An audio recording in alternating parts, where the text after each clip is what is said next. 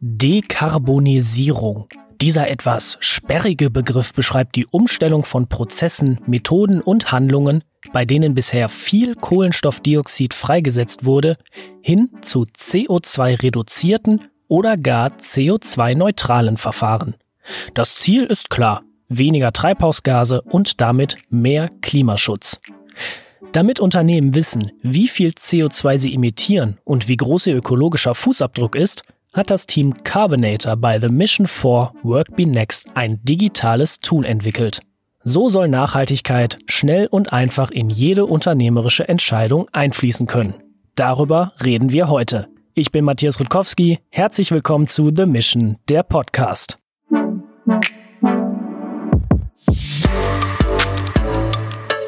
The Mission, der Podcast. Initiative für eine nachhaltige Zukunft.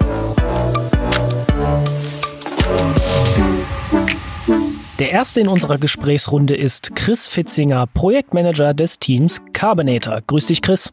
Hallo Matthias, ich freue mich heute hier zu sein. Und unterstützt wurde das Team Carbonator von Scheffler, dem Hauptpartner von The Mission for Work Be Next. Und in diesem Podcast begrüße ich Andreas Possel. Er ist bei Scheffler Head of Sustainability Reporting und hat mit dem Team Carbonator intensiv zusammengearbeitet. Grüß dich, Andreas. Hallo zusammen, bin auch super erfreut, dass ich hier mitmachen kann. Ja, vorab haben wir uns alle auf das Du geeinigt und Chris, eure Ausgangssituation bei The Mission 4 war ja ziemlich klar umrissen. Ein EU-Beschluss von Anfang Dezember 2020 sagt, Gemessen am Volumen von 1990 sollen die europäischen Mitgliedstaaten ihren Treibhausgasausstoß bis 2030 um mindestens 55 Prozent reduzieren. Das ist zumindest das langfristige Ziel. Eure Idee setzt aber schon im kurzfristigen Zeithorizont bei den Unternehmen an. Sie betrachtet, ja, kann man schon sagen, fast den täglichen CO2-Ausstoß oder sogar fast den stündlichen, wenn ich das richtig verstanden habe, oder? Jein. Also mit dem rein täglichen CO2-Ausstoß haben wir uns am Anfang sehr viel auseinandergesetzt. Inzwischen haben wir etwas ganzheitlicher angesetzt. Ähm, die Klimaziele sind ja nur erreichbar, wenn wir schon heute anfangen, Aktivitäten darauf auszurichten. Und so weit weg ist 2030 ja auch gar nicht mehr.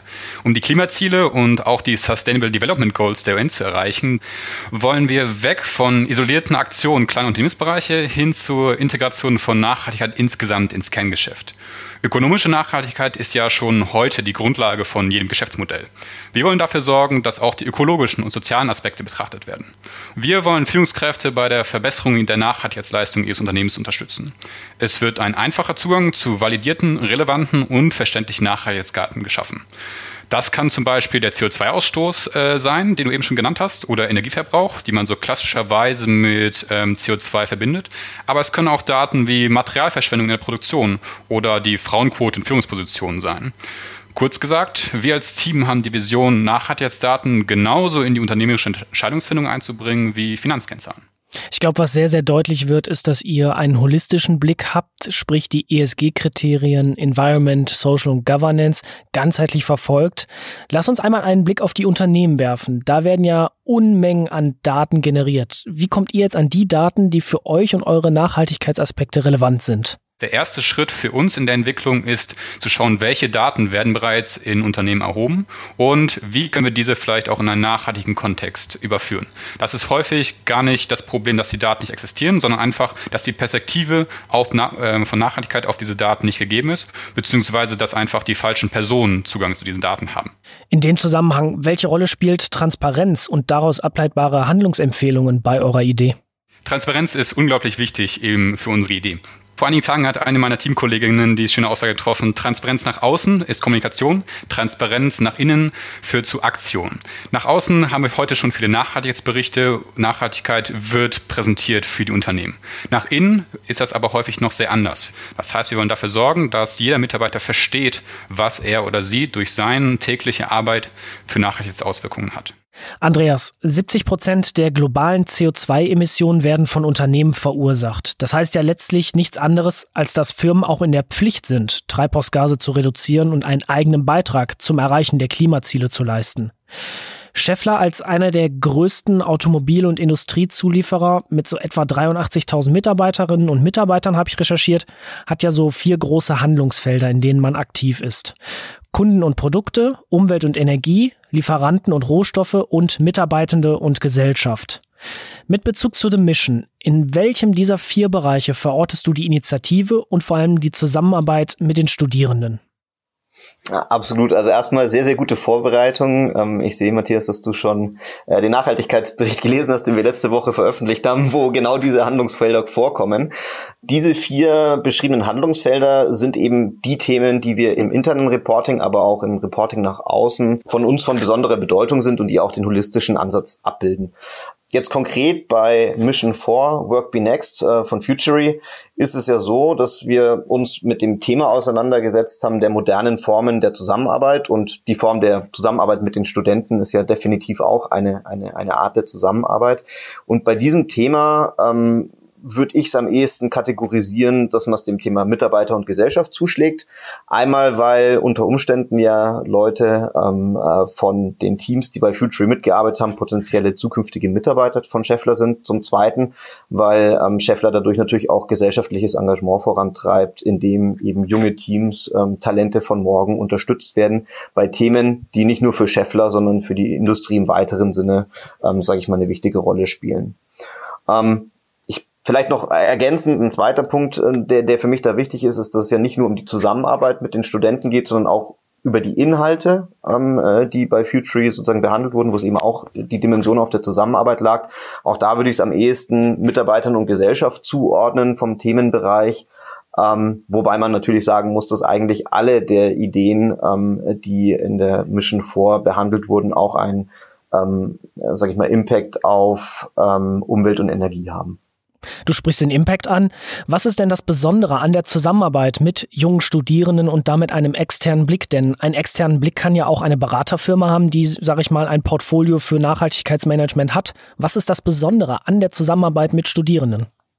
Das ist eine sehr gute Frage. Ich ähm, würde sagen, das Besondere im Austausch mit den Studierenden ist, man steht ja nicht direkt in einem Geschäftsverhältnis, ne, sondern man kriegt hier sehr, sehr ehrliches, sehr, sehr direktes Feedback von den Studenten, was ich sehr erfrischend finde und was eben auch ähm, die Chance gibt, Ideen zu hinterfragen und selber die Scheffler-Brille, die ich jetzt nach fünf Jahren mit Scheffler auch schon aufhab, abzunehmen und ähm, Dinge neu zu betrachten und neuen Ideen eine Chance zu geben. Also ich würde das insgesamt sehr, sehr positiv bewerten. Chris, du hast die Idee und euer Konzept dahinter eines ähm, datenbasierten Live-Dashboards für Nachhaltigkeitskriterien schon skizziert. Lass uns das einmal plakativ durchspielen. Ich bin jetzt ein Stahlhersteller und muss mich entscheiden, ob ich Stahl A oder Stahl B herstelle. Wie hilft mir euer Tool da jetzt weiter?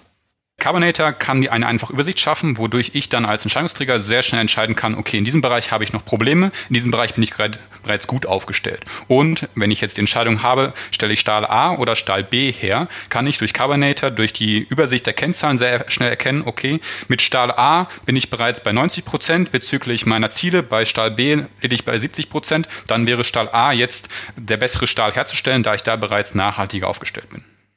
Also euer Kernprodukt ist sozusagen auch eine Software und da bietet sich ja schon das Geschäftsmodell Software as a Service an. Gib uns mal einen Einblick. Wie sieht perspektivisch euer Geschäftsmodell aus? Ist es denkbar, dass es zum Beispiel eine, ich nenne es mal Light-Version gibt, wo man mit abgespeckten Funktionen schon ein grobes Bild kriegt und eine Premium-Version, die noch detailliertere Einblicke gibt? Wie sieht euer Geschäftsmodell perspektivisch aus? Da sind wir aktuell noch sehr in einem sehr frühen Stadium. Die klassische Variante mit der Premium- und der Light-Version ist uns natürlich bekannt. Bisher haben wir den Fokus gesetzt auf Inhalt und weniger auf Businessmodell, wie wir das genau aufsetzen können.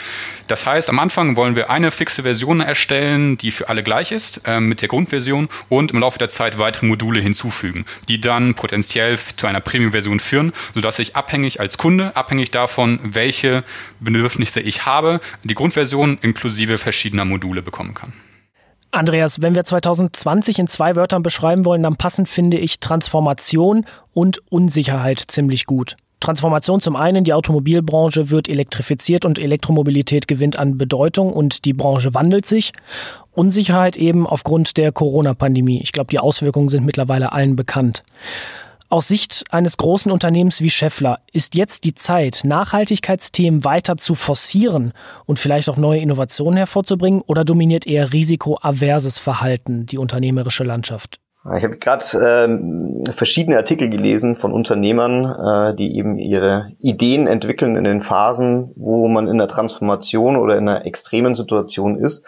Von daher ist aus meiner Sicht wichtig äh, zu betonen, dass frische Ideen für einen Konzern immer notwendig sind, eigentlich egal in welcher Situation man ist. Man muss aber gerade in den Zeiten einer Transformation oder in den Zeiten einer Pandemie natürlich ähm, sich darauf ausrichten, dass das auch äh, nicht im Tagesgeschäft verloren geht. Und ähm, da sind genau solche Themen wie Mission 4 von Futury ähm, eine gute Möglichkeit, ähm, Scheffler weiterzubringen. The Mission 4 stand ja unter dem Motto Work Be Next, also neue Ideen für die Arbeitswelt von morgen. Schauen wir mal auf Scheffler. Was wird bei euch heute schon gelebt? Welche Maßnahmen bietet ihr schon jetzt an? Also es ist ja so, dass die Pandemie im Prinzip ähm, sehr stark dazu geführt hat, dass Digitalisierung ähm, in Unternehmen stark vorangetrieben wird. Wir müssen bei Scheffler sagen, dass wir schon seit Jahren eine klare Homeoffice-Regelung haben, die jetzt natürlich im Moment noch zu einem gewissen stärkeren Grad ähm, gelebt wird. Äh, beispielsweise mein Team ist jetzt seit zwei Monaten überhaupt nicht mehr im Office gewesen und es funktioniert e exzellent, sogar solche Themen wie Mitarbeitergespräche. Und wir beobachten aber auch äh, nicht nur in der Führung, sondern in verschiedenen anderen Prozessen, dass äh, digitale Lösungen sehr, sehr gut funktionieren. Beispielsweise ist es so, dass wir, wir die Zahl der Teilnehmenden an Online-Trainings ähm, vervierfacht haben in 2020. Ich glaube schon, dass ähm, die Pandemie ähm, und die Möglichkeiten, die wir technisch haben, ähm, dazu beitragen, dass sich die Zusammenarbeit in Zukunft ähm, auch nach der Pandemie verändert fortdauern wird. Ähm, ich denke, das persönliche Gespräch zwischen Mitarbeitern und den äh, Floor Talk ähm, äh, sozusagen, den wird man nicht ganz ersetzen können. Vor ein paar Tagen hat Scheffler ja bekannt gegeben, dass ihr am Hauptstandort in Herzogenaurach ein neues Technologieforschungszentrum für eben Innovation und nachhaltige Technologien in euren ganzen Geschäftsfeldern baut. Vor allem nach Green Building Standards, also grünen Nachhaltigkeitskriterien für Gebäude. Ist das nicht auch so ein Zeichen nach außen für die Branche, hey, wir forschen intern an neuen Technologien und nach außen hin setzen wir auch eben ein Zeichen durch diese Standards? Erstmal muss man sagen, dass wir natürlich sehr stolz sind auf die hochmoderne und nachhaltige Infrastruktur Infrastruktur, die wir hier am Standort Herzogenaurach schaffen. Ich möchte an der Stelle auch nochmal betonen, dass wir da natürlich nach Nachhaltigkeitskriterien ähm, aussuchen und dass das nicht nur, ähm, sage ich mal, bei dem Bauen neuer Gebäude und neuer Komplexe äh, sozusagen eine wichtige Rolle spielt, äh, sondern vom Einkauf in der Produktion, aber auch den Nutzen unserer Produkte eben sehr, sehr wichtig ist, dass Nachhaltigkeit eine immer größere Rolle spielt. Um nochmal auf das Zentrallabor ähm, in Herzogenaurach einzugehen, ist für mich auch gar nicht so stark die Message, ähm, dass wir nach höchsten Sustainability-Standards dieses Labor aufbauen, ähm, sondern viel wichtiger eigentlich, woran wir forschen und was die Grundlagentechnologien sind, an denen hier geforscht wird. Apropos Forschung, Chris, nimm uns einmal mit in eure Ideenentwicklung. Was war so einer der Haupt-Pain-Points, den ihr bei eurer Ideenentwicklung lösen musstet? Also der erste Painpoint war auf jeden Fall das User-Testing. Nachhaltigkeit ist ja ein sehr komplexes Thema und ähm, hier zeigen wir wieder Studien, dass es einen großen Unterschied zwischen Aussagen und realem Verhalten bezüglich Nachhaltigkeit gibt. Eigentlich jeder sagt ja, Nachhaltigkeit ist wichtig, nachhaltig ist toll, ich möchte nachhaltig handeln, aber im realen Verhalten sehen wir häufig, auch bei mir selbst noch, große Unterschiede zwischen Aussagen und Verhalten. Und da die Unterschiede zwischen Verhalten und Aussagen zu treffen, war auf jeden Fall unser erster großer Painpoint, den wir meistern mussten. Andreas, beim Final Pitch hat dein Kollege Jürgen Henn folgende Bewertung über das Team Carbonator abgegeben. Ich zitiere. Wir können helfen, die Idee weiterzuentwickeln. Am Ende des Tages geht es darum, die Daten zu generieren, zu nutzen und auszuwerten. Eine großartige Idee. Sie hat großes Potenzial im Markt und trifft definitiv unser Interesse. So, Andreas, wie interessant ist denn jetzt die Idee des Teams Carbonator für die Scheffler-Gruppe? Ah, generell muss man ganz klar sagen, dass uns die Idee sehr gut gefällt, dass wir vorhandene Daten besser nutzbar machen und damit weitere Transparenz für Nachhaltigkeit schaffen können. Das ist für uns eben wichtig, dass im Endeffekt jeder Einzelne bei Scheffler Einfluss auf Nachhaltigkeit im Unternehmen sichtbar gemacht bekommt und dementsprechend auch anwenden kann. Was bei dem Ansatz von Carbonator halt besonders positiv heraussticht, ist, dass die Daten einfach super veranschaulicht werden und dass das Tool ein sehr einfaches Handling hat und nicht so komplex ist wie manche andere Nachhaltigkeitsmanagement-Lösungen, die wir auch von extern schon gesehen haben.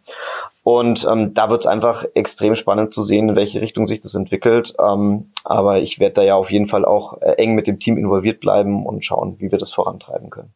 Also ich höre raus, der USP, also das Alleinstellungsmerkmal der Idee des Teams Carbonators ist eben diese simplifizierte Darstellung der Daten, um eben Nachhaltigkeit in Entscheidungsfindungen besser einfließen lassen zu können. Ja, Chris, ist doch ein schönes Lob. Aber lass uns mal auf eure Ideenentwicklung nochmal schauen, denn The Mission lebt ja vor allem vom Austausch und von der Methodik. Also Stichwörter sind hier iteratives Vorgehen, Scrum, Design Thinking und Feedback-Kultur zum Beispiel. Was nimmst du aus diesen drei Monaten The Mission mit?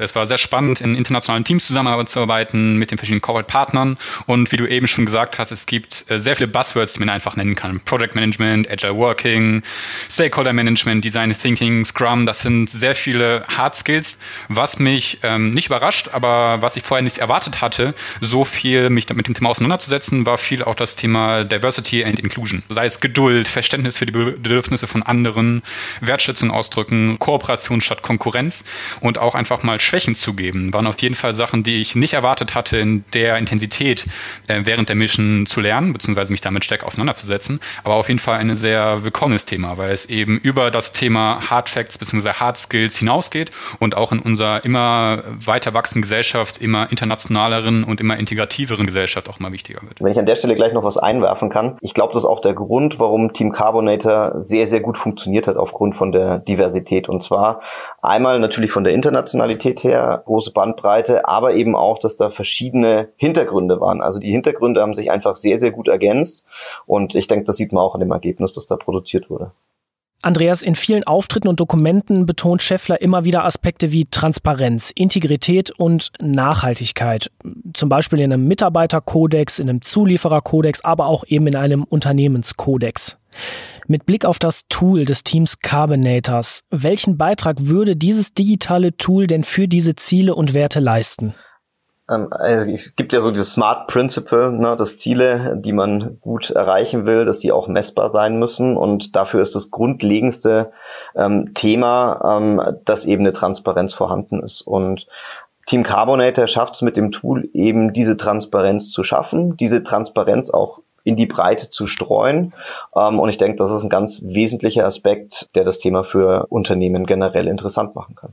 Ja, Chris, an dich die Frage als Projektmanager des Teams Carbonators. Wie geht es jetzt nach The Mission 4 Work Be Next für euch weiter? Gib uns mal einen Einblick. Unser Plan ist, einen Accelerator durchzuführen, für den wir auch unter anderem mit Scheffler und anderen Corporate-Partnern in Kontakt sind. Die ersten Schritte sind einerseits die Weiterentwicklung vom Geschäftsmodell, haben wir vorhin schon ein bisschen angesprochen. Einerseits natürlich, wie wollen wir letztendlich Geld verdienen. Und der andere Kernpunkt ist natürlich das Produkt selbst. Ein MVT zu entwickeln, den wir dann in Pilotprojekten später richtig testen können, um die Software einfach nochmal richtig zum Laufen zu bringen. Andreas, The Mission lebt ja vom Austausch zwischen Unternehmen und Talenten im Rahmen jeder Mission und ist vor allem auch dadurch geprägt vom gegenseitigen Dialog und dem damit verbundenen Wissenstransfer.